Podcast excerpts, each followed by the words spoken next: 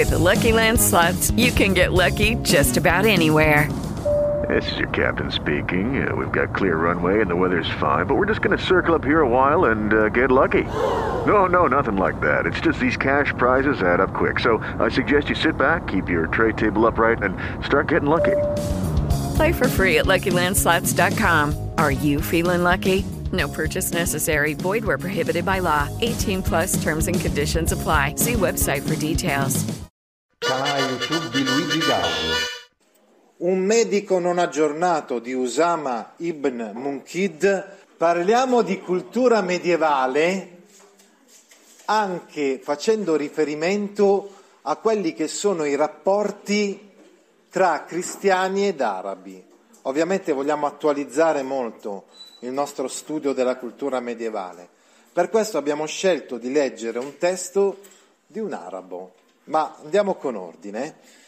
Allora, ricapitolando, un medico non aggiornato di Usama ibn Munkid è il testo che leggeremo alla fine della nostra lezione. Ma prima di arrivare a questa lettura, chi è Usama ibn Munkid lo, lo si dice qua, un principe siriano. Ecco qui per esempio abbiamo il libro Le lezioni della vita, che è il libro da cui è tratto il testo che leggeremo poi in seguito. Ma dicevamo andiamo con ordine, incominciamo con ricordare una cosa che abbiamo già studiato la volta scorsa, cioè che intorno all'anno 1000 la società era divisa in tre grandi categorie. La categoria degli oratores, che erano quelli che pregano, oratores dal latino, quelli che pregano, quindi il clero, praticamente nel Medioevo corrisponde alla categoria degli intellettuali. Non ci sono altri intellettuali. Quelli che vogliono studiare essenzialmente studiano uh, da chierici, appunto. No? Poi abbiamo un altro, si chiamano gli ordini, i tre ordini. Il secondo ordine è quello dei laboratores, quelli che lavorano, ad esempio i contadini. E infine abbiamo l'ordine dei bellatores, quelli che combattono, ad esempio i soldati che difendono lo Stato. Ecco, per la cultura, non si può capire la cultura medievale se non ricordiamo quello che abbiamo studiato l'anno scorso sul monachesimo. Monachesimo, dal greco monachos, persona solitaria, monos, solo. Eh? È un modo di vivere la propria religiosità caratterizzata da alcune rinunce agli interessi terreni per dedicarsi in modo più completo all'aspetto spirituale. C'erano alcuni... Ecco, vi ricordate il film... Per... Gli uomini di Dio è un film sui monaci eh, dell'Algeria che sono stati poi uccisi nel corso della guerra civile.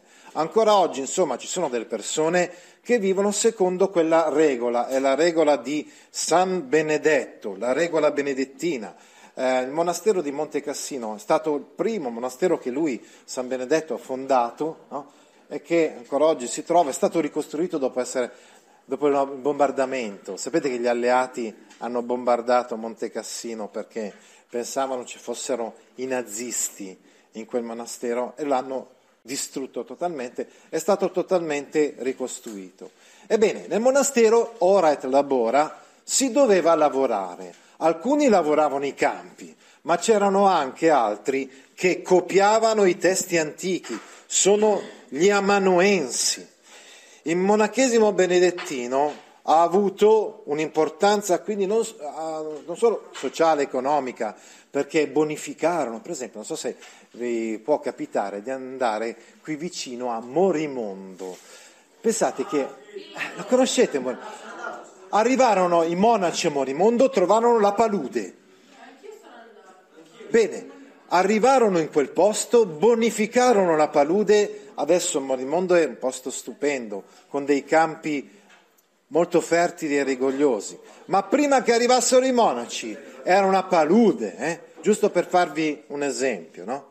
Ma hanno anche importanza culturale. Infatti loro copiavano, gli amanuensi, copiavano i testi latini e greci. Grande impulso si ebbe anche alle scienze mediche attraverso lo studio dell'erboristeria. I monaci, ancora adesso, i monaci, se andate in qualche monastero, troverete appunto delle tisane, degli infusi dei medicamenti a base di erbe o anche degli amari, ottimi liquori a base di erbe. Poi l'introduzione della minuscola Carolina, cioè la scrittura che eh, poi insomma, fu utilizzata in questo periodo. Perché dovete sapere una cosa, una cosa strana, i latini usavano solo maiuscole. Non so se lo sapete questa roba. Cioè l'alfabeto latino era fatto solo da maiuscole. È in questo periodo che nasce la minuscola. No? E poi l'invenzione dell'antecedente del rigo musicale. Non ci credete? Adesso vedremo tutte queste invenzioni. Lo scriptorium è uno dei luoghi più importanti del monastero. Di solito un vasto ambiente esposto a sud con molte vetrate per godere tutta la luce possibile. Gli amanuensi trascrivevano lì i testi sacri, ma non solo, anche i grandi testi degli autori latini e greci. Poi parlavamo prima del minuscolo o minuscola Carolina, e quindi diciamo, gli amanuensi che scrivono quindi, questi testi. E parlavamo anche dell'antecedente del rigo musicale, quindi la nostra stessa scrittura musicale ha origine nel Medioevo. Da questo antecedente del rigo musicale poi si passa all'attuale pentagramma. L'importanza sociale ed economica del monastero. Ecco, dicevamo, per esempio, abbiamo parlato delle bonifiche, il grande impulso all'agricoltura all'economia. Nel campo dell'agricoltura, ad esempio, eh, si ebbero delle scoperte, delle invenzioni importantissime che i romani non conoscevano, per esempio per l'attrazione dei cavalli o dei buoi. Poi ancora, dicevamo, la bonifica di, ta- di vasti territori. Abbiamo fatto l'esempio appunto della palude che c'era ah, nei pressi di, di Morimondo, oppure la trasformazione di boschi in vigneti e in campi seminati, la costruzione di ospedali e di scuole. E questo l'abbiamo visto anche nel film che abbiamo visto in, insieme, Gli uomini di Dio, dove abbiamo visto che questi monaci algerini aiutavano la gente, eh, anche i musulmani, insomma, eh, dell'Algeria, perché curavano le loro malattie. E c'era quella, ricordate, quel monaco medico, che, che poi è stato ucciso anche lui, che si, che si, dava da fare dalla mattina alla sera per, eh, insomma, per assistere la gente del villaggio, del paese musulmano. Le abbazie a volte possedevano una curtis, l'economia curtense, ne abbiamo già parlato la volta scorsa, è l'economia di sussistenza, cioè dove si produceva tutto quello che poteva servire per vivere e non era un'economia di mercato, ma dopo il mille invece si iniziò a produrre anche per vendere sul mercato. Questo è un altro esempio di monastero, è il Sacro Speco a Subiaco. Spesso i monasteri si trovano in luoghi isolati, eh, anche perché c'è un'origine, vi ricordate, eremitica no, del monastero. All'inizio c'erano gli eremi, no? anche Santa Caterina del Sasso Ballaro sul Lago Maggiore è in una zona proprio a strapiombo, no? eh, quindi quasi inaccessibile agli altri, perché volevano essere comunque lontani dal mondo Ecco, con Carlo Magno si ebbe un certo impulso alla cultura, perché lui costruì chiese, edifici, ma non solo, anche scuole. C'era la scuola palatina, la scuola del palazzo di Aquisgrana. Tra le sue opere più meritorie, l'abbiamo già ricordato, c'è eh, l'imposizione dell'adozione di una calligrafia chiara, rapida e soprattutto uguale per tutti, perché il problema nell'Ottocento è che ognuno scriveva con, a suo modo, con dei caratteri suoi, Invece lui disse no, seguiamo un'unica scrittura, cioè un'unica grafia, la minuscola Carolina. Questo permise finalmente a chiunque di leggere i testi manoscritti, prima spesso incomprensibili, poiché tutti li scrivevano in uno stesso modo. Bene, siamo arrivati quindi ad introdurci finalmente al brano che leggiamo oggi, che è il brano di questo Usama ibn Munkid. Chi era Usama ibn Munkid. Era un principe letterato. Ecco, la Siria è un luogo molto importante nel Medioevo e vi spiego perché. Quando ci furono le crociate, ovviamente uno dei primi territori ad essere conquistato dai crociati fu quello della Siria. I crociati che venivano dall'Occidente spesso erano dei barbari come i franchi, che non capivano niente. Quando arrivavano in Siria non capivano neanche che non tutti i siriani, ad esempio, erano musulmani. C'erano siriani musulmani e siriani cristiani, ma a loro non interessava niente. Occupavano le città, assediavano le città, una volta che entravano dentro le città ammazzavano tutti senza badare al fatto se erano, neanche al fatto se, se erano musulmani o, o erano cristiani. Ebbene, dicevamo quindi que, che ehm, questo tale Usama ibn Munkid era un principe, era un principe illuminato, era una persona di grande cultura no? e quando entra a contatto con eh, i franchi, ad esempio, quindi con questi crociati che arrivano nel suo territorio, nota che sono veramente delle persone rozze. Ed effettivamente in alcuni campi della cultura gli arabi a quel tempo erano al livello avanzato rispetto agli occidentali. Pensate appunto alla, all'aritmetica.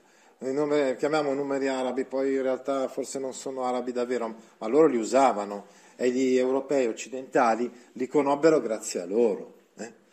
Pensiamo all'astronomia, anche alla filosofia. Il primo in quell'epoca a recuperare i testi di Aristotele fu Averroè. Eh, e poi dopo, leggendo Averroè, San Tommaso elaborò una sua interpretazione della filosofia aristotelica. Ma eh, gli arabi erano molto avanti nella cultura. Pensate anche alla medicina, a Vicenna. Tant'è vero, l'abbiamo già spiegato, che nel quarto canto dell'inferno Dante porrà Averroè, a Vicenna e il sultano Solimano fra i grandi che anche se non sono stati battezzati meritano una condizione migliore rispetto a tutti gli altri dannati dell'inferno, cioè non hanno alcuna pena eh, da scontare, diciamo così, se non quella di non poter vedere Cristo, come Virgilio. Insomma. Ebbene, lui scrisse delle lezioni di vita, le chiamò così. Uh, è morto nel 1188, eh, quindi proprio il periodo in cui arrivarono diciamo, i, i, crociati in, in Siria. No? Ebbene, lì possiamo conoscere così la società araba siriana del XII secolo. Ricordate anche voi, eh, non fate un po' uh, gli ignoranti come i franchi non, sappiate che arabo non vuol dire automaticamente musulmano, perché c'erano anche dei cristiani arabi. Eh. E quindi abbiamo tanti eventi storici, legati ovviamente, a, dicevamo, alle crociate, ma anche diversi aspetti della vita concreta, del costume e delle relazioni umane. Si narrano qui infatti gli episodi relativi alle vicissitudini della, della vita, e si innestano anche una serie di appassionanti e curiose storie di vario argomento, per esempio il coraggio delle donne in battaglia. E quindi dicevamo un testo interessante per noi, molto moderno, perché in questo testo si racconta di come, per esempio, combattono anche le donne in questa lotta fra crociati, diciamo, musulmani. Poi le prodezze dei falconi e dei cani da caccia, la medicina dei franchi, e questo è l'argomento principale del testo che leggeremo oggi, e le cure prodigiose praticate dai medici arabi, cioè vedremo come i medici arabi erano molto più avanti nella medicina rispetto a quelli occidentali. Usama ibn Munkid ci ha lasciato uno scritto senza pari nella storia della letteratura araba, nel quale ha raggiunto un livello assai alto di originalità e di arte.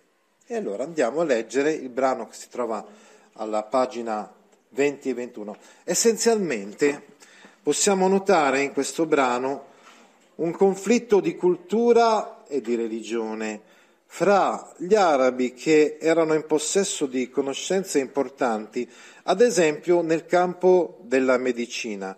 C'era una netta superiorità.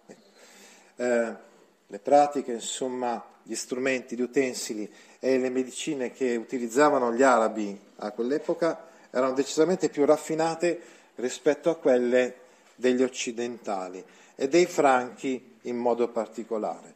Ebbene, queste lezioni di vita sono state inserite in un testo edito da Einaudi che si intitola Storici arabi delle crociate.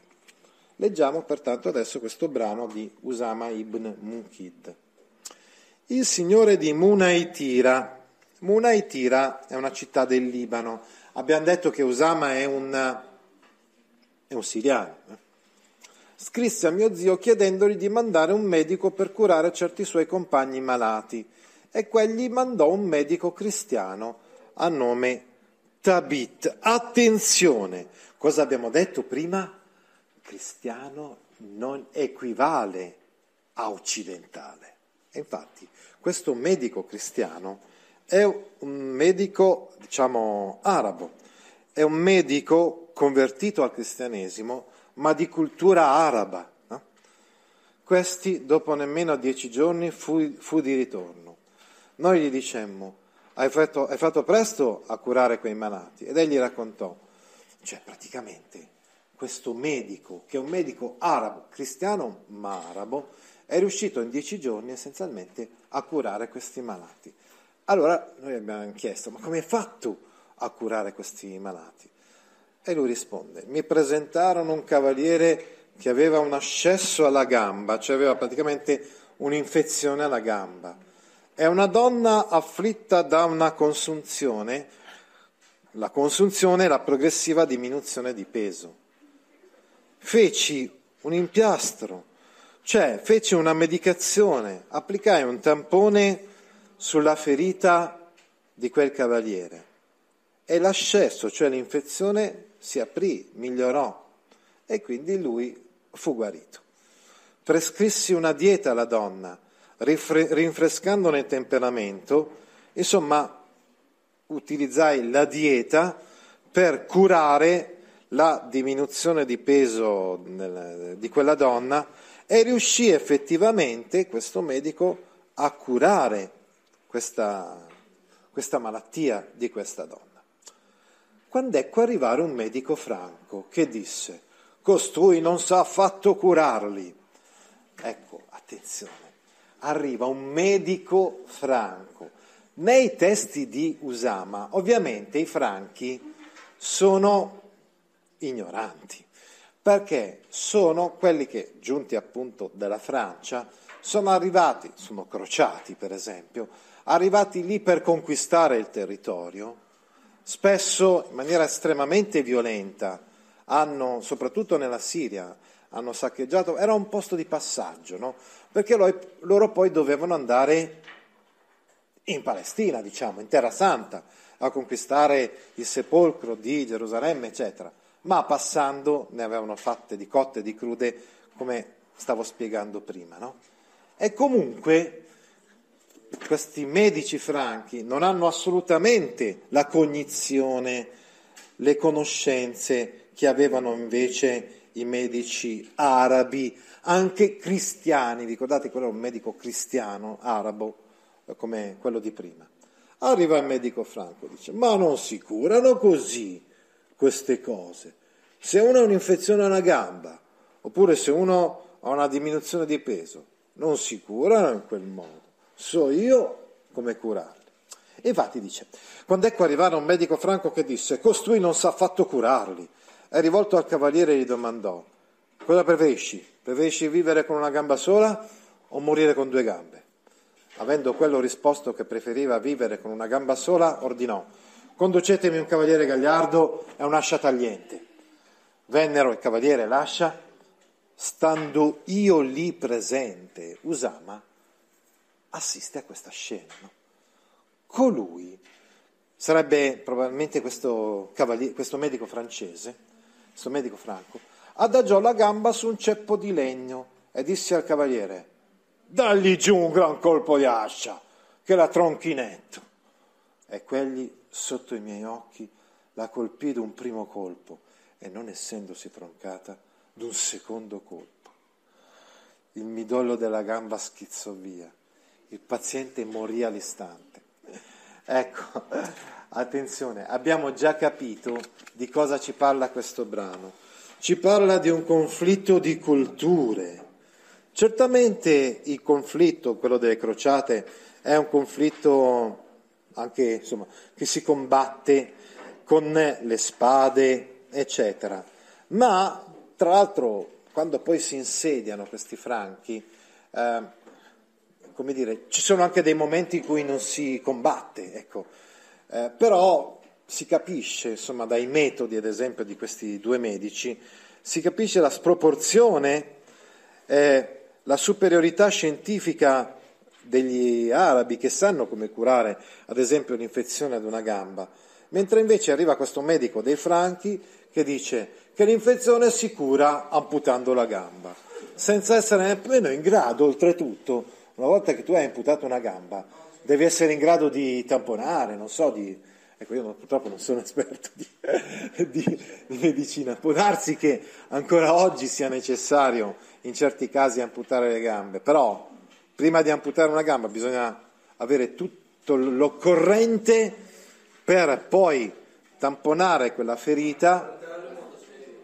Eh, beh, insomma, eh, quello è morto dissanguato. Cioè, il medico arabo, cristiano ma arabo, l'aveva guarito. Adesso arriva il medico franco, presupponente, superbo, e dice no, non so io come curarlo, fa amputare la gamba e quello muore all'istante, no?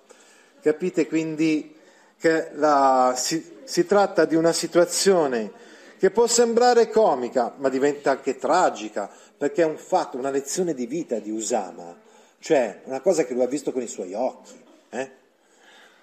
Poi abbiamo appunto anche la donna emaciata, cioè la donna magra e eh, che soffre di diminuzione di peso. Esaminata questa donna, il medico franco, cioè il medico francese, il medico occidentale disse, costei ha un demonio nel capo, che si è innamorato di lei, tagliatele i capelli. So io come fare. Il problema di questa donna magra, il problema è nel suo cervello. So io come curare questa malattia. Tagliatele i capelli. Glieli tagliarono e quella tornò a mangiare dei loro cibi, aglio e senape, onde la consunzione le aumentò. Mm. Non si riesce a curare la cosa in, questi, in, questo modo. Il diavolo è entrato nella sua testa, sentenziò colui, e preso il rasoio le aprì la testa a croce. Un altro bel intervento chirurgico grossolano. Tra l'altro a croce perché nella ignoranza di questo medico franco, aprendo la testa a forma di croce, superstizione religiosa, si può far scappare il diavolo, perché il diavolo quando c'è la croce scappa. ecco, quindi gli aprì la testa a croce, asportandone il cervello sino a fare apparire l'osso del capo, che colui strofinò col sale. La donna, ovviamente, ve lo, vi, vi stupisce la cosa, la donna morì all'istante. A questo punto io domandai, avete più bisogno di me? Risposero di, di no e io me ne venni via dopo aver imparato della loro medicina quel che prima ignoravo. Lui, il principe siriano Usama, dopo aver visto queste due belle scene, che sono più da macelleria che non da medicina, dice, avete ancora bisogno di me? No, beh, allora vi saluto, insomma, come per dire, eh, ho capito già tutto, no? Ho capito quindi come voi occidentali siate davvero rozzi. Ho capito che la vostra medicina non serve a curare la gente, ma serve a uccidere i pazienti. Ho capito il divario delle conoscenze mediche tra arabi, musulmani o cristiani che siano e occidentali alle rapide e microinvasive cure proposte dal medico arabo si contrappongono le decisioni sommarie del medico francese, che si comporta da un vero e proprio macellaio, sia uh, col povero cavaliere, sia con quella donna disgraziata presso la quale si presenta come una sorta di esorcista che vuole far scappare il diavolo, ma in realtà fa solamente scappare la vita imme- immediatamente. No? Morte istantanea. Bene, dobbiamo chiudere la nostra le- lezione spiegando che proprio il XII secolo e il XIII rappresentarono una svolta. Forse, scusatemi, ma dobbiamo dirlo, anche grazie alla conoscenza della cultura araba, la cultura occidentale, per fortuna, migliorò un pochino nel periodo seguente. Si ebbe un rinnovamento globale, rinnovamento del mondo medievale, sviluppo delle città. Nel XII secolo, cioè sempre in quel 1100, per la prima volta ci furono delle città che si organizzarono contro il potere centrale. La volta scorsa abbiamo parlato del potere del Papa e dell'imperatore.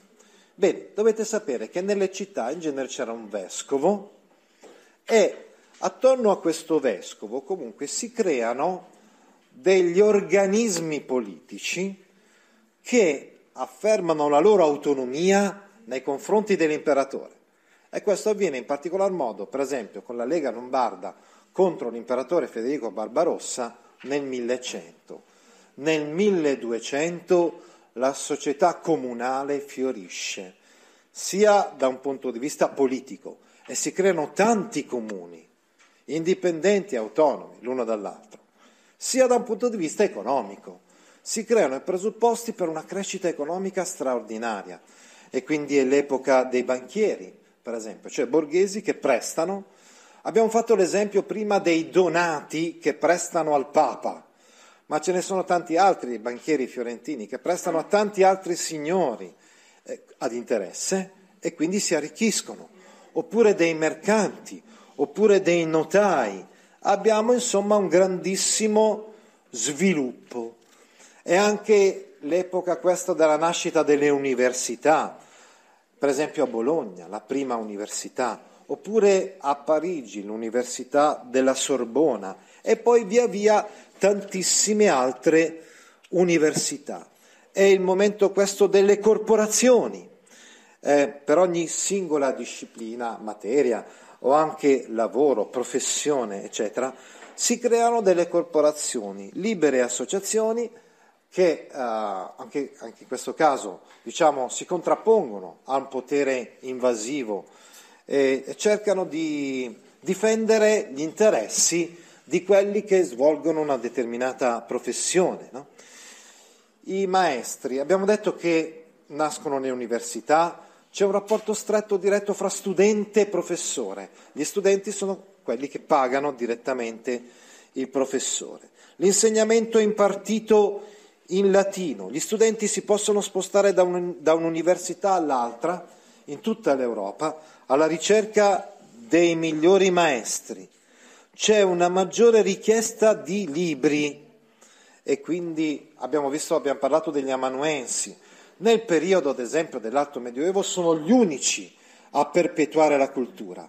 In questo periodo, invece, per fortuna, abbiamo i primi stazionari cioè sono i primi editori, chiamiamoli così, tra virgolette, cioè si procurano un esemplare di un testo e poi riescono a produrre o a far produrre le copie necessarie agli studenti.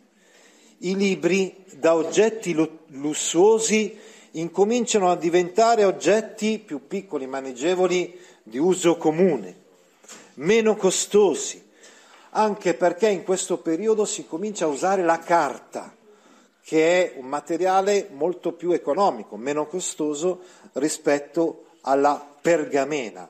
È questo anche il periodo della grande architettura romanica e poi gotica, della filosofia scolastica, abbiamo accennato prima, cioè, vi ricordate, anche leggendo le interpretazioni di Averroè di Aristotele, San Tommaso e altri pensatori cristiani, cercano una conciliazione fra la filosofia di Aristotele e il cristianesimo, la trovano, trovano una via razionale, in un certo senso una spiegazione razionale a tutti i fenomeni dell'universo e questa filosofia scolastica è anche quella alla base di, de, del pensiero di Dante.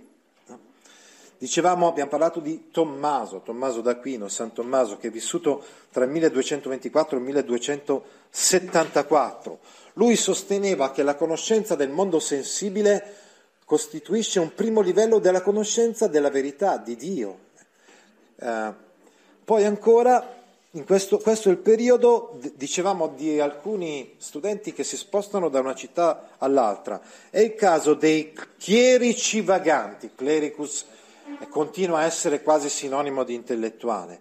Vaganti perché passavano da una città all'altra, goliardi, ecco, goliardi deriva forse etimologicamente da figli di Golia, figli del diavolo. Erano alcuni di questi studenti che si davano ad alcuni piaceri, quindi all'inizio un po' disprezzati, chiamati goliardi forse in senso spregiativo, perché amavano i piaceri della gola, amavano mangiare, amavano bere, tuttavia questi erano studenti, erano intellettuali e quindi fecero delle cose anche molto interessanti dal punto di vista intellettuale, come i Carmina Burana, tramandati da un manoscritto conservato a Monaco di Baviera, detto Codex Buranus, dimostrano una grande capacità intellettuale, poliedricità della loro produzione. Insomma, oltre al filone più insomma, da taverna, gli inni al vino, le canzoni d'amore a contenuto erotico, le parodie bas- blasfeme dei testi liturgici. Incomincia a esserci in questi testi di questi goliardi incominciano a esserci critiche fondate alla ricchezza della Chiesa, compromessa col mondo, dedita alla ricerca del potere più che alla cura delle anime. Avete capito cosa sono i Carmina Burana? Sono questi inni, poesie un po' licenziose spesso anche, anche musicate, Carmina, no? Che ci testimoniano di una vivacità intellettuale notevole già nel corso del 200. E poi, ovviamente, dalla volta prossima parleremo della letteratura e vedremo che nel 200 nasce anche la letteratura italiana. Altri video didattici su attuttascuola.it